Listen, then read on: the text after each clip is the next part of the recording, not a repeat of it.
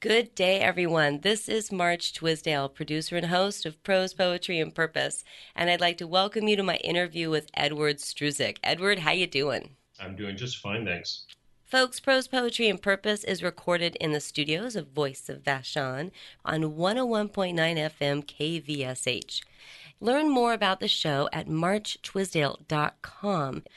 Alrighty, so Edward, let's go ahead and get started with you grounding our audience and who you are, what you do. Uh, well, I'm a fellow at the Institute for Energy and Environmental Policy at uh, Queen's University in Canada, and I'm a contributing writer to Yale Environment 360, which is published uh, out of Yale University. And I write about global environmental issues that uh, matter to most people, and I explore ways of us adapting to the new environmental paradigm that's emerging out there. Right. I think earlier during our pre chat, you made sort of a comment like there is no normal anymore. No, there hasn't been a, a normal for a long time, and we're seeing a new normal kind of unfolding, but it's unclear what uh, you know what the end game is going to be. And so that's, I think, the most interesting part of my job is trying to figure out uh, how we're going to get from here to wherever we're going to be down the road. Mm-hmm. Right. What's what actionable options do we have? Yeah. Okay. So, um, folks, uh, let's see real quickly, Edward. If people wanted to uh, connect with you, ask questions, or um, check out some of your other writing, do you have a personal website? I don't have a personal website, but I do. Uh, there's a collection of all of many of my uh, articles on Yale Environment 360. That's all you need to type in and type in my name, and you'll see what I've written uh, there for the past uh, five or six years. And then you can look up Island Press, my last two in Washington, D.C. That's my publisher. My last two books were published by Island Press, and they have a pretty good biography of me. Some of your books, there's the most recent one that I'm looking at that's in my hands right now. Thank you very much for sending this out to me, is called Firestorm How Wildfire Will Shape Our Future. As everybody knows, 2017 was a brutal fire year in the Pacific Northwest and the Pacific Coast. California's tragedies are still shocking many of us. This was super, super relevant. The previous book was Future Arctic, and the one before that was The Big Thaw. So that the, both of those deal with the Arctic, correct? They okay. did, yes.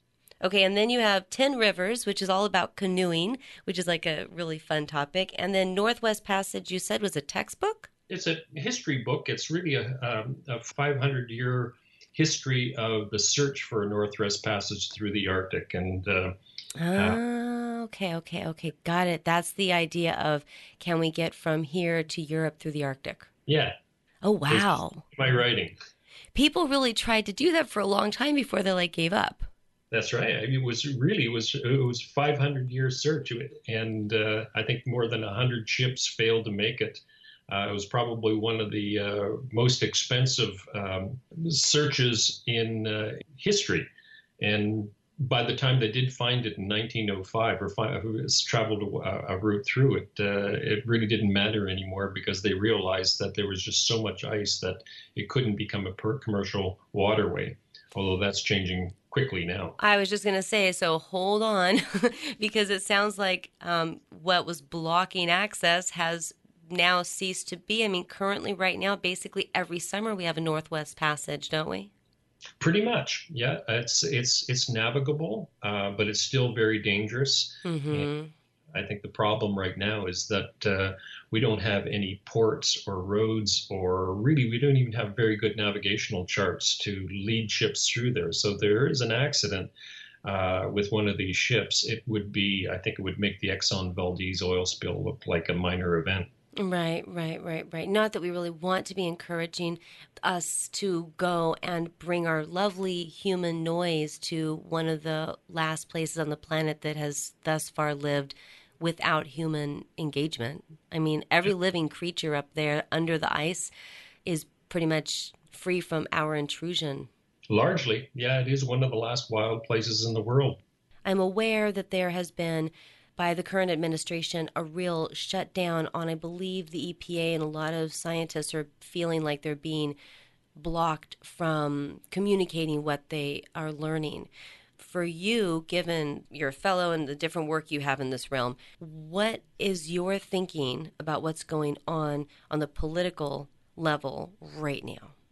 Well, I think you summed it up quite nicely is that there really is an assault on science uh, right now. And uh, I think it's very dangerous because I think science can uh, provide us with a roadmap to the future.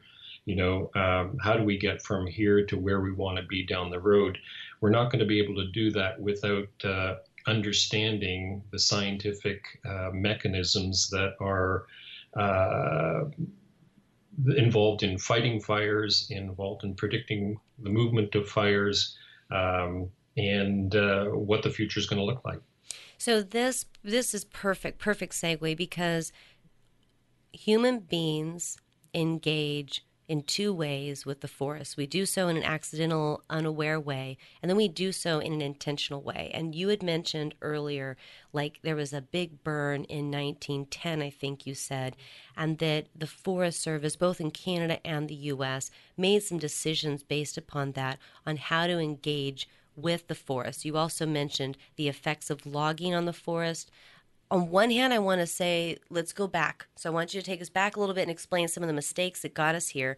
And then the other piece is that if we're going to correct for those mistakes and handle things better in this uncertain future, it's going to take investment, dollars, thoughts, minds, and energy to come up with new and better ideas. But how about you first tell our listeners what it was that sort of made things worse over the past century? Where, when it all started is when we started settling uh, the the American West, and we started logging, uh, building settlements in forested communities. And we, at the time, uh, we didn't have the resources to be able to fight fires. So there are a number of huge, huge fires that had a catastrophic impact on on the, that human settlement. And probably the most notable was the big burn of 1910, a fire that burned uh, pretty much all summer long along the uh, Idaho, Montana, British Columbia, Alberta border. It was a monster fire. And following that fire, uh, I mean, the army was brought in, uh, towns burned down, people died. And following that fire, the U.S. Forest Service uh, decided on a policy to fight every fire that burned in the forest. And then um, the, the Canadians did the same thing shortly after. So, what happened over time was that uh, we didn't allow nature to take its course uh, in the forested world. So, if there was a lightning strike, we went in and we put out those fires. Um, what I think was missing at the time was that uh, fires are essential to rejuvenating forests. Uh, young forests are much more resilient to wildfire and old forests are much more vulnerable. And so, what we did over an 80, 90, 100 year period was we created a very vulnerable forest. Um, and we didn't allow Mother Nature to take its its its uh, to play its role in rejuvenating these forests that become vulnerable not only to wildfire but to disease and to insects. Right, and right, right. Let me jump in there for a second. You talked yeah. about there's these. You mentioned insects earlier. There's some sort of a beetle plague that's been attacking a bunch of trees over the past couple decades. What is that beetle? It's the mountain pine beetle in in uh, your part of the world, in pretty much Northwest Pacific.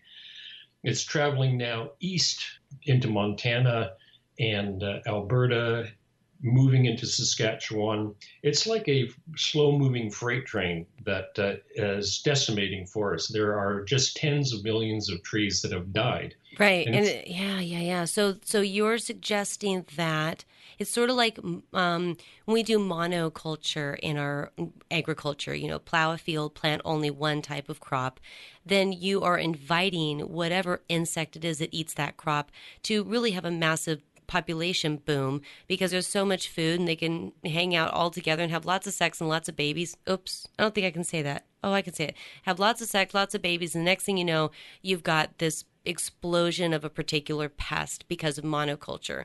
So, in a way, by not allowing the forest to burn and by just maintaining them, we created an excessive amount of food for certain pests, which are now taking advantage of that opportunity. That's right. And those pests are killing tens of millions of trees. And basically, that's just firewood for lightning or, you know, an arsonist or people who start a fire accidentally. Right. Oh, and so, okay, okay. Okay. So we had some past policy decisions. And then along the way, as you said earlier, loggers would come in and say, hey, let us help out. How did that play out? Well, you know, there's a what, what's happened is when a forest burns, typically the loggers come in and say, we'll salvage what's left out there.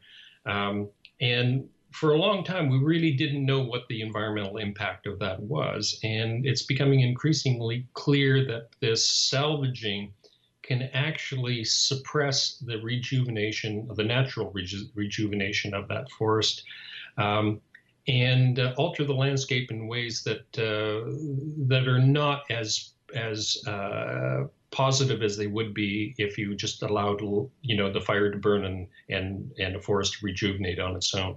Do you mean sort of like in order to access the trees, they have to create roads and they cause erosion potential? Is it things like that, plus all the you know excess soil that maybe flows into the rivers and damages the you know fisheries? Is that what you're talking about, or is there something else going on? No, that's one of the things is that when you go in and you clear out a forest, uh, you know, you make that area much more vulnerable to erosion. And if uh, you have heavy rainfalls, uh, all of that, um, the the the carbon, the the particulates, the chemicals that uh, you know uh, emerged out of that burn will wash up into a river and go downstream. And you know, the town of Denver and good part of Colorado experienced this in 2002 when the Hayman fire burned. It wasn't so much the logging in, in that case, but it burned the forest so uh, cleanly uh, that uh, it resulted in a huge erosion problem, and it nearly knocked out the uh, the uh, water treatment uh, plants that serve 75% of the population of Colorado. Wow. Right. All right. Okay. So, um, what about logging? And, and I'm not anti-logging. I just have to put that out there. But I'm just exploring this aspect.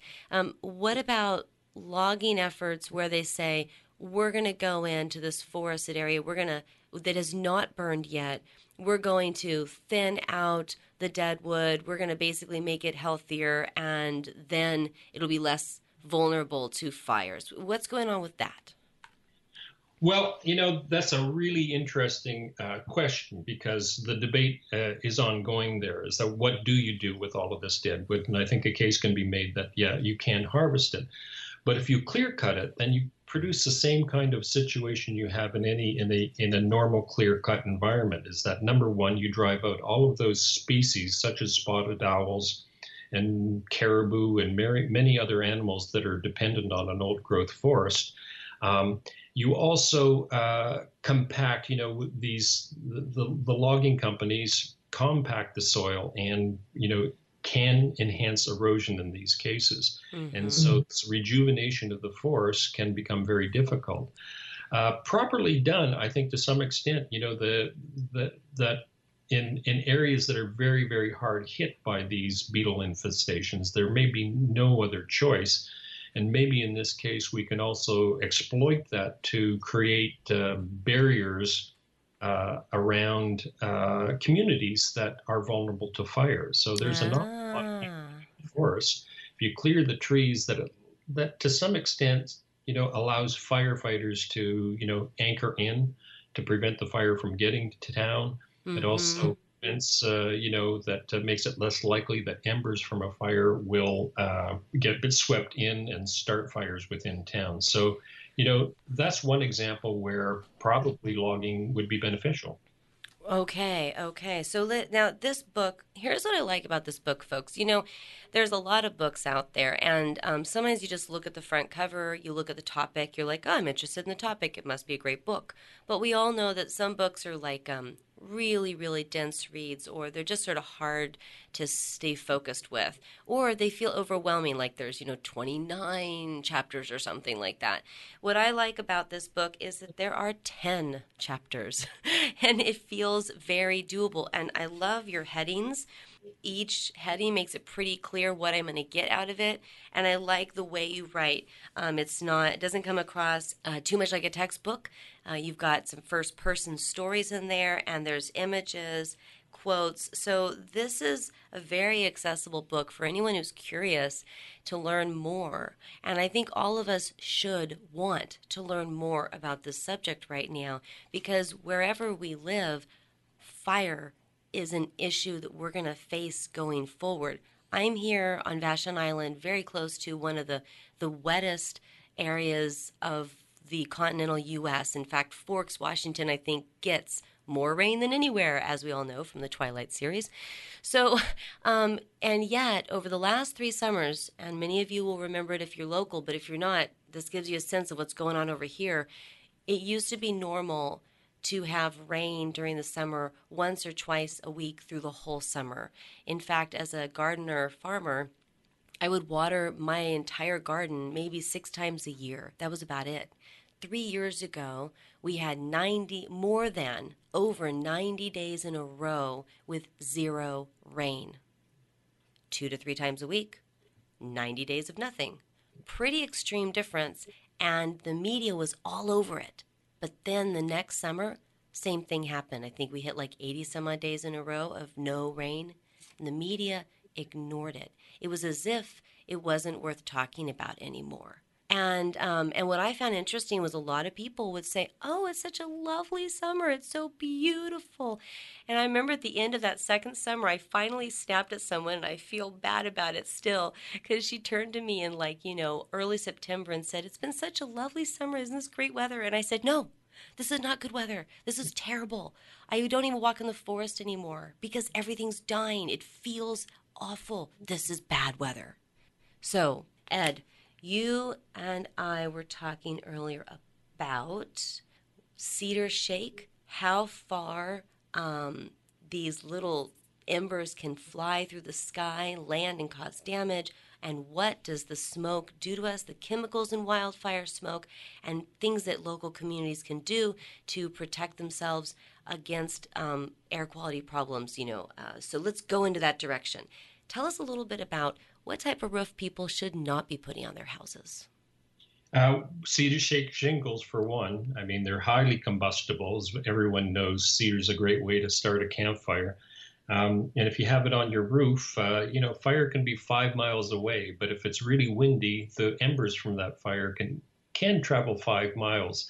Uh, and if it gets on your roof, it can start a fire. If your house is uh, made of wood, your house is gone, and perhaps your neighbor's house is gone. Um, similarly, if you've got uh, cedars or junipers growing right up next to your house and you've gone through a hot, dry summer like you had in 2015 and 2017, mm-hmm. those trees are vulnerable to fire if you uh, if you got mulch on your on your property, uh, look at that as just you know the fuse to light a stick of dynamite. Because if the embers get into the mulch and the mulch is extremely dry, it will just lead right up to your wood house and burn it. So you know there's a landscaping issue, there's a building um, code issues. There are a number of things that people can do to make themselves resilient to the impact of fire on their property. But I think you know the other one is that um, you know fire uh, produces smoke, and we know that uh, smoke from wildfires have pretty much all the same harmful chemicals that you find in tobacco smoke. And I think one of the things that I find rather alarming is that public health officials, you know, suggest that short-term exposure to this uh, smoke is not really going to have a serious impact on your health. Um, and I just don't know where that comes from because uh, I've never seen any study that has been done uh, to suggest that uh, smoke from wildfires is any safer than smoke from tobacco. You know where I think it probably comes from? Is that generally public health will discourage the public from being worried about something if public health does not have a ready solution to the problem. I think that's exactly the explanation for yeah. why they say that. Yep. Uh, but you know, the uh, if you take the precautionary approach, then you know you do as I think, but uh, public health officials doing now is that they warn people. Uh, you know, with asthma, the elderly, with respiratory problems, to stay indoors shut your windows you know don't go outside and try to you know go for a long vigorous walk um, that's one solution, but I think uh, probably a better solution for the r- really vulnerable people is that we have to have these safe havens, these refuges for people, community centers which have air purifiers, places where people can go, very vulnerable people can go in the summertime when you have that thick smoke that migrates from a wildfire. And we know that smoke can come a long distance. You know, the fires that were, you know, that were happening in British Columbia this summer, I'm sure traveled all the way down to the Seattle area. Oh no, absolutely. the The first smoke that the first smoke that hit was coming down from British Columbia. Then we had smoke that actually was coming up from Oregon. Then we had smoke that was coming over from Eastern Washington. Like I said, I think we had about three weeks that were smoke free this summer, and otherwise it was almost three and a half to four months of some level of smoke and many weeks in a row of very intense smoke. I I do not have asthma. I did not have breathing difficulties related to that. I don't smoke anything at all, so my lungs are really healthy. But I began to feel a sense of claustrophobia in a way, a sense of, there was a sense of wrongness. It was like this subliminal level that I could recognize and name as, as a panic that I was not allowing to take over. There was that much of a sense of wrongness, and I was intentionally not allowing it to grow. Um, so, and that's me breathing fine. You know, and there's there was so many people that I know. What are you going to do? Oh, stay in your house with the windows closed for three and a half months. Um, like you say, safe places where the air is clean, where a person can go, be productive. You know, buy coffee, see their friends, use the internet. You know, we. I think that was a great idea, and in a way, people might be resistant to the idea because it means that we're accepting that this is a a serious and real part of our future life, but better to accept it and prepare than be in denial. Yeah, I agree. I think that there's no question. Uh, you know, it wasn't just uh, uh, by accident that uh, you know you had big fires in your part of the world in 2015 and 2017.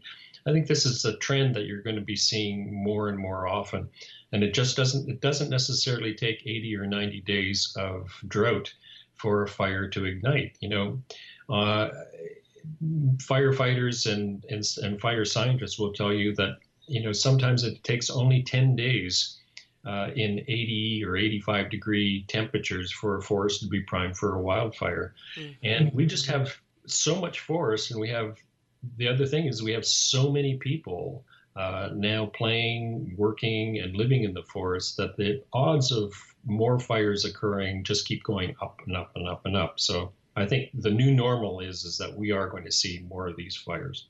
Right, right. So we have more vulnerable forests, and we have a growing population, which increases the already existent chance that human causes can happen. And then, of course, lightning happens anyways.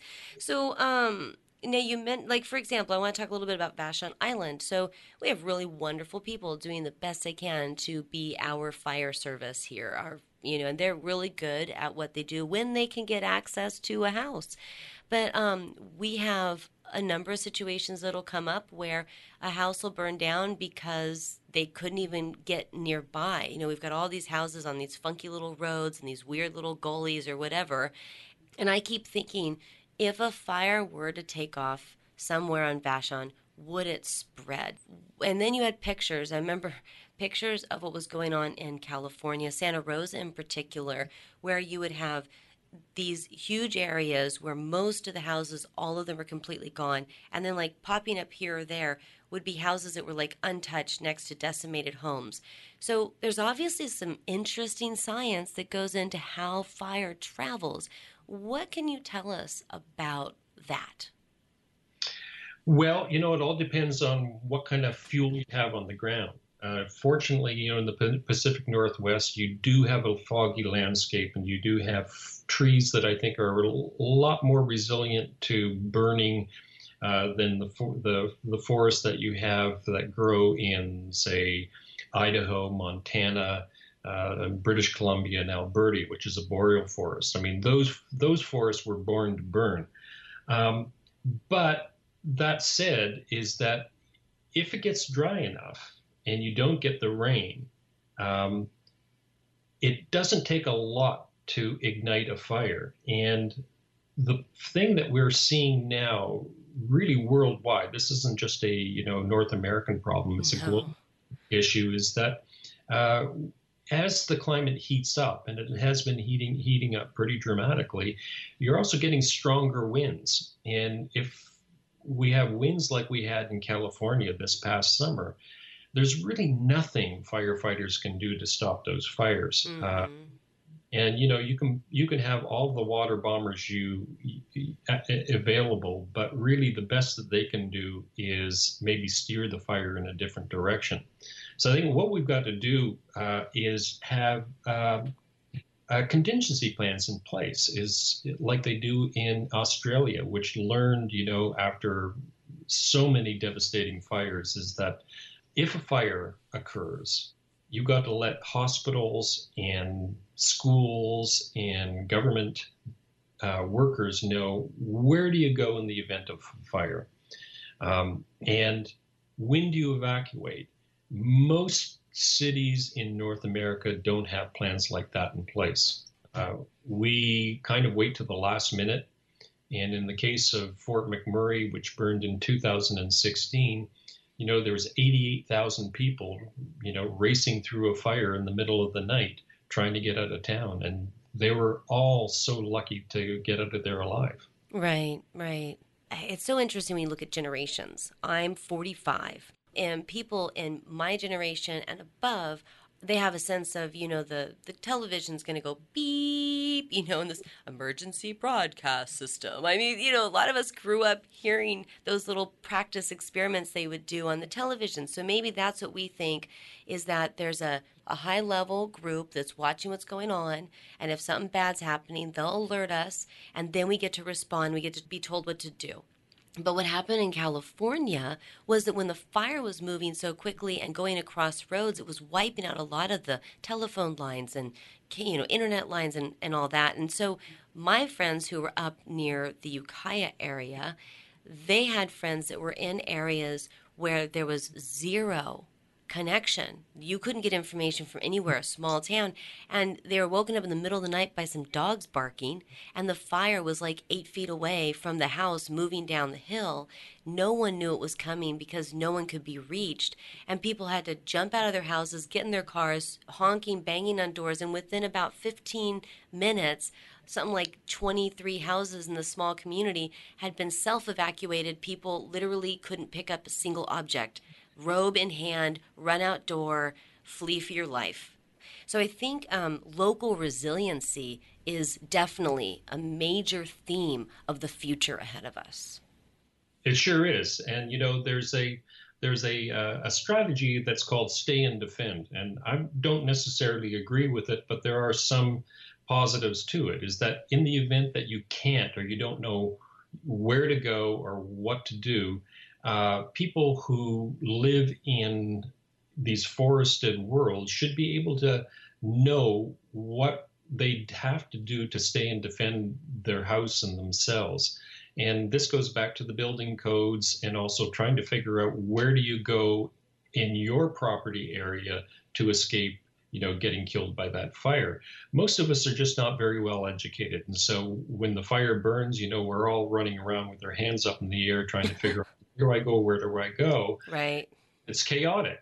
And I think that, you know, uh, it has to be incumbent on, you know, counties and on, you know, state governments to try to educate people uh, about what to do when a fire occurs. We've got to have kind of a plan in place, you know, a, a call it a code red uh, plan but something which will instruct people what to do if there is a fire threatening their homes or their community. Yes, individuals saying, hey, does anybody else have a plan? What what are you going to do? Like imagine if tomorrow everyone who listened to this show went to their favorite coffee shop in the morning on the way to work or whatever, went to their their office and said, "Hey, I'm wondering if there was a huge fire, you know, on that street in this neighborhood, what's your family's plan for dealing with it? How are you going to respond? Where are you going to go?" If everyone asked that question, I bet 95% of people would get an answer of I'm not sure. Yeah, they don't most people don't think about it. I don't know what I would do. Everywhere I would drive, I'd be driving through forested lanes surrounded by trees in almost every direction.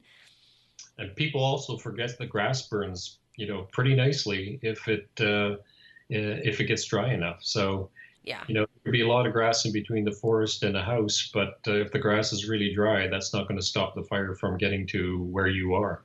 Well, if I felt it was far enough away from the trees, my thinking on that would actually be to do what the people did in um, the Bushmen of Kalahari Desert, you know, where you actually light the grass on fire and you get it to burn, and then you step into the center area that's already burned because now there's no more fuel there.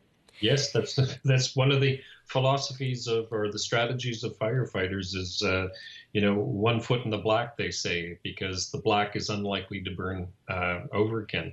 Right. but you know these are things that uh, you know fire can move very very quickly and most of us don't have the wherewithal to you know think about these things. And you do have do you have a place where you know you think you can light a fire uh, do you have the matches in place? It's not easy to light a fire in, in many cases. Mm-hmm. Uh, but once it gets going, you know, there's it's not easy to stop it. So these are all the kind of things that everybody I think has to think about. There's there's several programs in place. One called FireWise, another one called Fire Smart.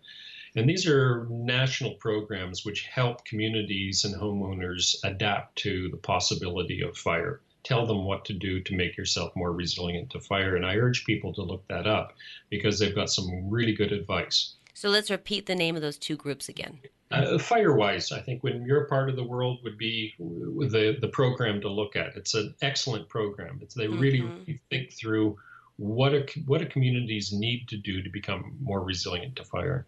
Right, right. We have a, a lot of disaster preparedness on Vashon Island, which is focused on the fact that when the big one, the earthquake, comes or some major disaster, when you look at um, all the local state emergency response groups, we're like three weeks down on their list of get to, right? So everyone's like focused on this you know idea that we will lose all of our resources the trucks aren't going to show up with food you know there won't be electricity how do we survive for 3 weeks but I haven't actually ever heard anyone say, how do we respond to a moving active fire? So I'm actually going to check in with our Be Vashon Be Prepared and other groups and find out if they do have already a fire plan in place, in which case, folks, I will go ahead and link to that as well. And when you go to marchtwisdale.com, Ed, is there one final thing, one gem you want to throw out there for folks with regard to how we live in the future world and relate to fire? Yeah, I think that you know that it's becoming increasingly clear that we just can't fight all fires. There, there just aren't enough firefighters, water bombers, and helicopters and heavy equipment to go around. And you know, as 2015 and 17 showed, triaging has become the order of the day. I think what we've got to do is really learn to live with fires because that's a natural part of the landscape. We've got to treat them the same way that we do tornadoes and hurricanes we don't try to stop them because we can't. And I think that we have to look at wildfire the same way is that a big mega fire cannot be stopped. So we've got to find ways of adapting it and managing in ways, you know, which minimize the impact that it has on our lives. You know, that actually triggers a question for me. When people who are experts in this field look back on fires and evaluate what was done, the, the response to the fires.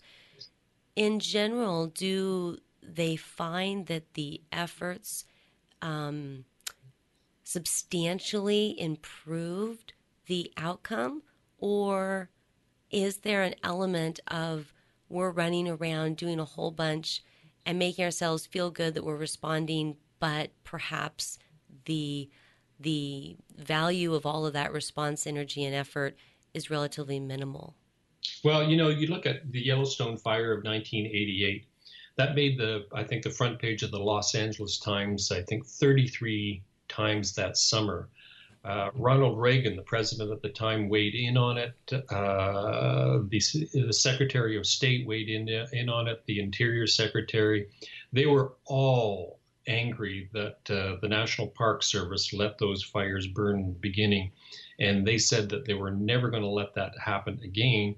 And most people thought, you know, Yellowstone, an icon, you know, of, uh, of American natural history, uh, was going to be destroyed. And now we know, uh, very shortly after, that that you know that the the natural state returned and it was healthier and much more resilient to fire. In fact, grizzly bears moved in on the fire scarred landscape immediately and started feeding on the carrion.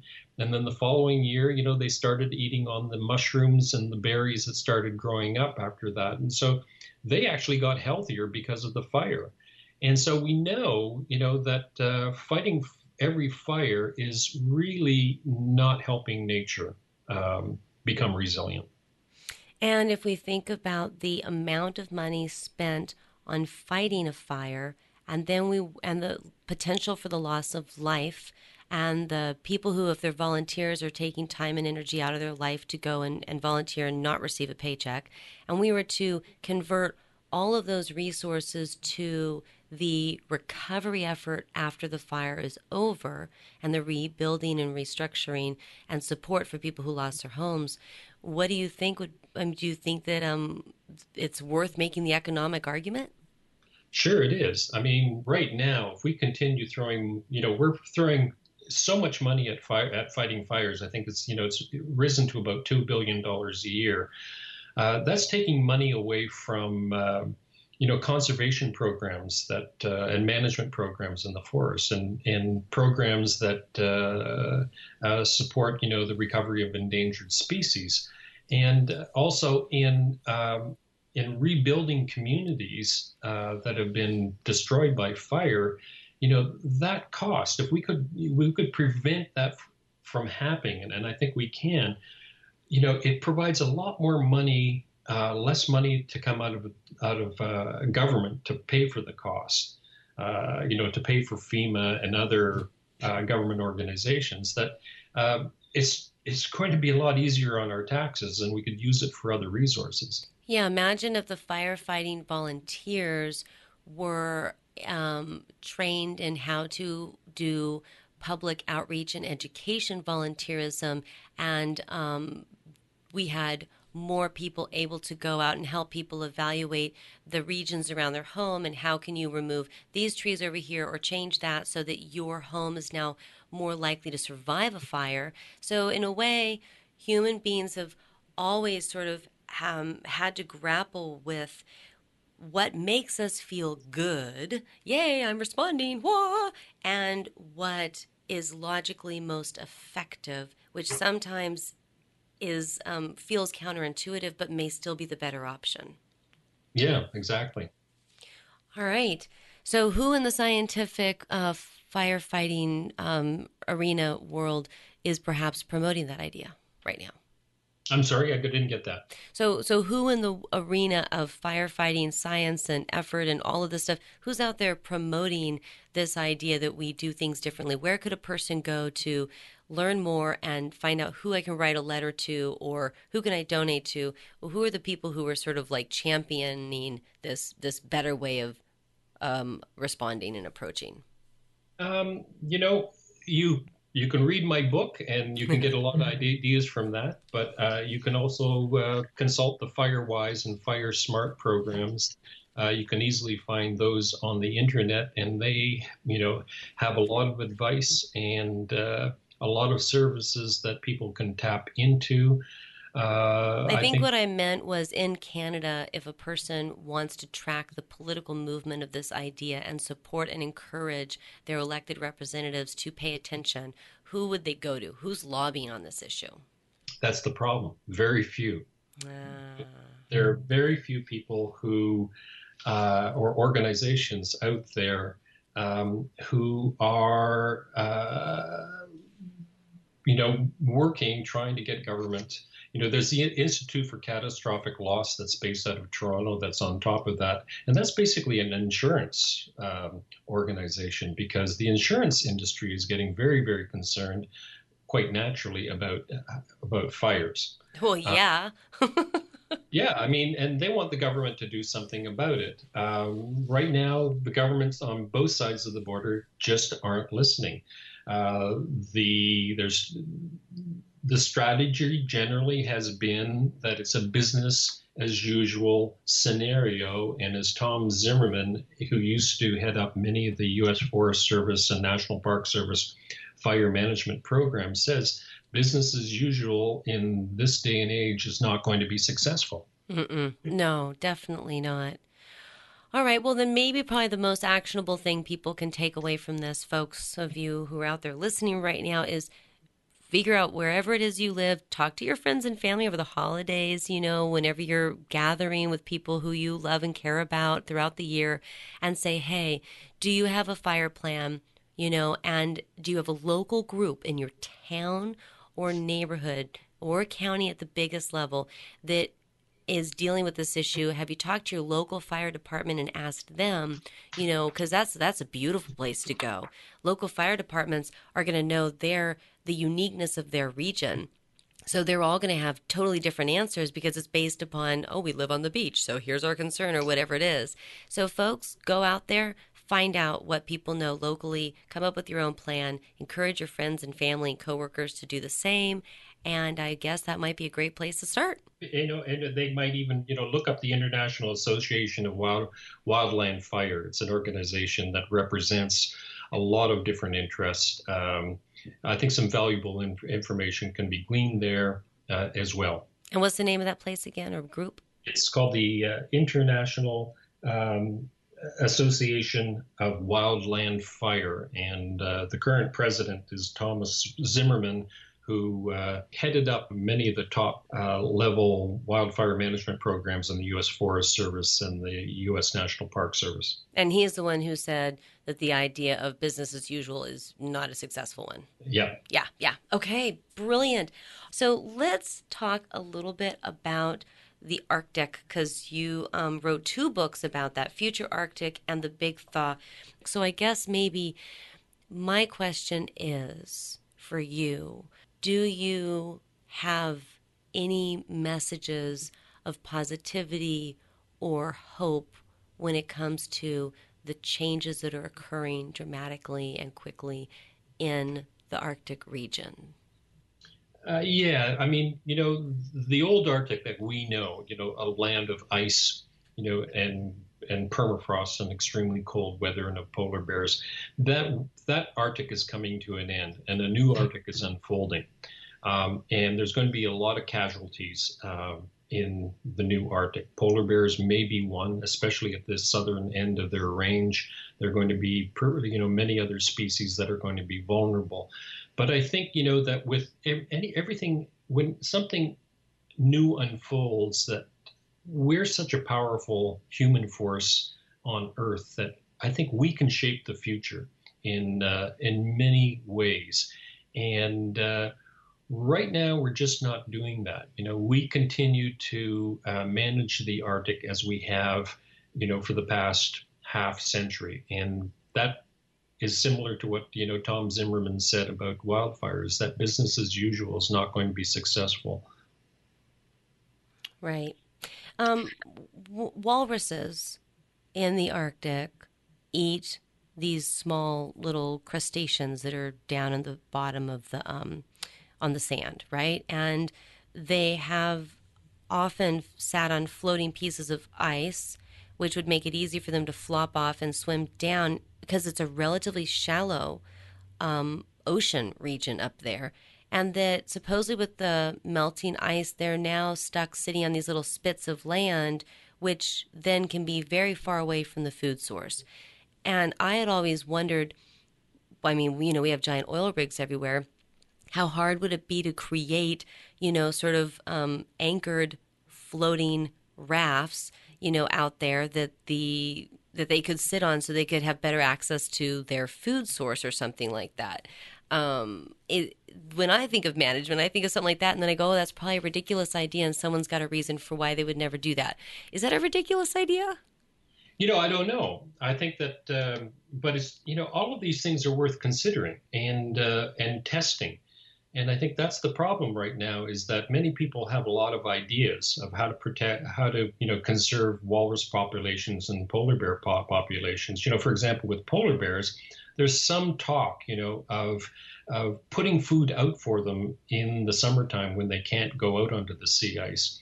And so, sort of bridge that uh, time where you know they're in uh, in a starvation mode to get them through the summer so that they can go back hunting in winter. Um, but we've never really tested any of these theories and or ideas and and to determine whether or not they're worthwhile. And I think that's what we've got to start doing is is is is let's gather all of these ideas that are out there, and there are many, and they're outlined in my book Future Arctic, which is also published by Island Press. Mm-hmm. And let's test them. And there are a number of places that we can test them. You know, Churchill, Manitoba, which is the polar bear capital of the world, has probably one of the most vulnerable polar bear populations. And they've done an extremely good job of managing that population up until now. But I think everyone agrees that something new and radical has got to be done. Do you provide, you know, supplementary food for them uh, in the summertime? do you haze them in ways you know that are you know very aggressive to keep them away from from humans um, there are any number of ideas do you know there's even some talk of relocating them to other places which i think probably is not a good idea but you know do we really know enough uh, about that to to make a definitive dismissal of that idea I think that's what really needs to be done is we got to start going out there and testing them. You know, the other thing that we don't do is that the current administration, uh, you know, has opened up uh, oil and gas development in the Arctic. But, you know, there's still no way of separating oil from ice. So that if you have an oil spill, it's just going to travel under the ice where it's going to have an impact on all of those ice edge species, including beluga whales, narwhal, polar bears, seals, Arctic cod, uh, any number of different species. And so we, you know, if we're going, you know, I don't think that we should uh, be drilling for oil and gas in the Arctic, but if we do, we've got to, you know, find a way of prevent better ways of preventing oil spills from happening. And if they do happen, ways that where we, you know, are more secure in our our understanding of how to clean it up. Or to, to basically to gain this great lesson that history has taught us, it is to always use the word when, not if, if we're talking about oil spills, and to make sure that we have the, we've solidly and firmly have the technology in place to deal with the problem before we risk creating the problem. So it's like, in the past, people have said, well, we can't solve the problem now, but the people of the future, well, they'll figure it out. So if it happens, then that'll be their impetus to go find the solution then. And we know how that worked out with the Gulf oil spill, right? Right. So, yeah. um, so I think um, until we can prove we're completely capable of managing all of these potential problems, which will come up, we should not create the potential for them to happen. Um, but even so, even if we were to have that approach, any solution we want to explore, I think, needs to be one that is a sustainable one. Meaning, let's take that idea I had about floating rafts or, or oh, okay, feeding feeding the polar bears, right? How, the first thought that comes to mind for me is how are you going to get a bunch of dead cows or whatever it is you want to feed to the polar bears up there to plunk on the ground for a bunch of polar bears for three to four months in the middle of summer. You're going to use fossil fuels to either fly or drive fossil fuel fed and raised domesticated animals up there or you're going to be using fossil fuels to get around as a hunter and hunting the local animals and then transporting them again with fossil fuels.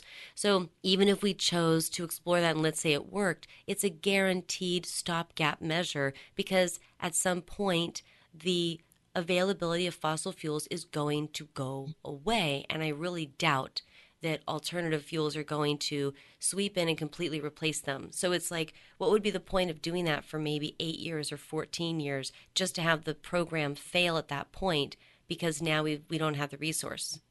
Well, I think maybe you know I, you're ex- absolutely right in what you say, but then the counter argument might be is that it might give us eight to fourteen years of figuring out some other ideas. Yeah. Uh, you know, un- unless we start testing them you know, it doesn't necessarily mean that it has to be permanent.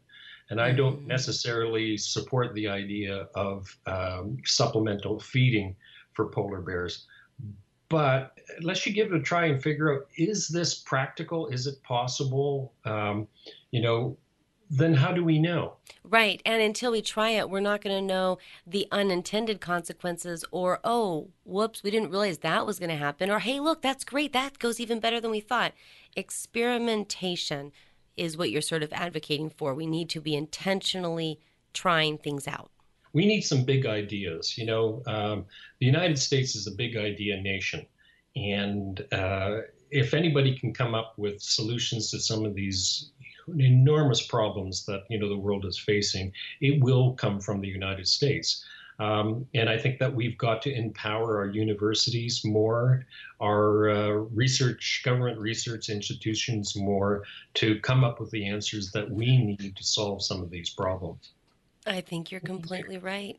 Yeah, absolutely. It's where we put our attention, right? We can focus on war or we can focus on solutions. Yeah, yeah, where do we put our minds, our thoughts, and our dollars? It's a you know it's a fairly small investment. Science is not expensive. Uh, uh, you know, maybe it is in the area of you know investing in uh, you know cure for cancer, but some of these other other problems, uh, it doesn't take an awful lot of investment to figure out whether something is going to work or not. And I think that we've really underestimated the ability of our scientists to be able to solve a lot of our problems that we face in the natural world. We're very, you know, confident that they can, you know, find a cure for cancer. Um, and so we spend an awful lot of money in that area. But for these other problems, it's almost we like we've kind of dismiss it. That, yeah, I know, think ultimately it's because cancer is a major profit profit area. So so if you if you know if you come up with a cure for cancer, you've come up with a product you can sell to hundreds of millions of people who are guaranteed to get cancer. So you've got a huge population of customers, and now you've got this product that you can sell to them, and they're all going to need it or they're going to die. Yeah, I can totally get why that gets support. But something like this, um, you know, the polar bears are not going to be paying. you know, money for us to help them out. So, so the question is fundamentally in, in the United States of America is, I think, as people, we have to decide: do we want to let profit be the number one determinant of where we put our attention and our efforts and our energy, or do we want to move beyond that and into um, a whole different set of values? I think we're doomed if we pursue profit in every case. Yeah. Uh, because that's not the answer to uh, creating a world, a sustainable world. It's not the answer to, you know, people who want to go out and enjoy nature, who want to breathe clean air and drink, you know, fresh water. There has to be an investment in these things that don't turn a dollar. Yeah. Yeah, absolutely. Ed, thank you so much for joining me on the show. Well, thank you very much. I really enjoyed it. All right, folks, that's our show. My name is March Twisdale. You've been listening to my interview with Edward Struzik. I'm going to spell that this time. It's S T R U Z I K. Um, you can go to marchtwisdale.com, of course, check out his bio, listen to parts of the show you might have missed, or shared it forward with other people. I'd like to thank you for listening to Prose Poetry and Purpose, where my guests share how they hope to inspire positive change in the world, one reader and one listener at a time.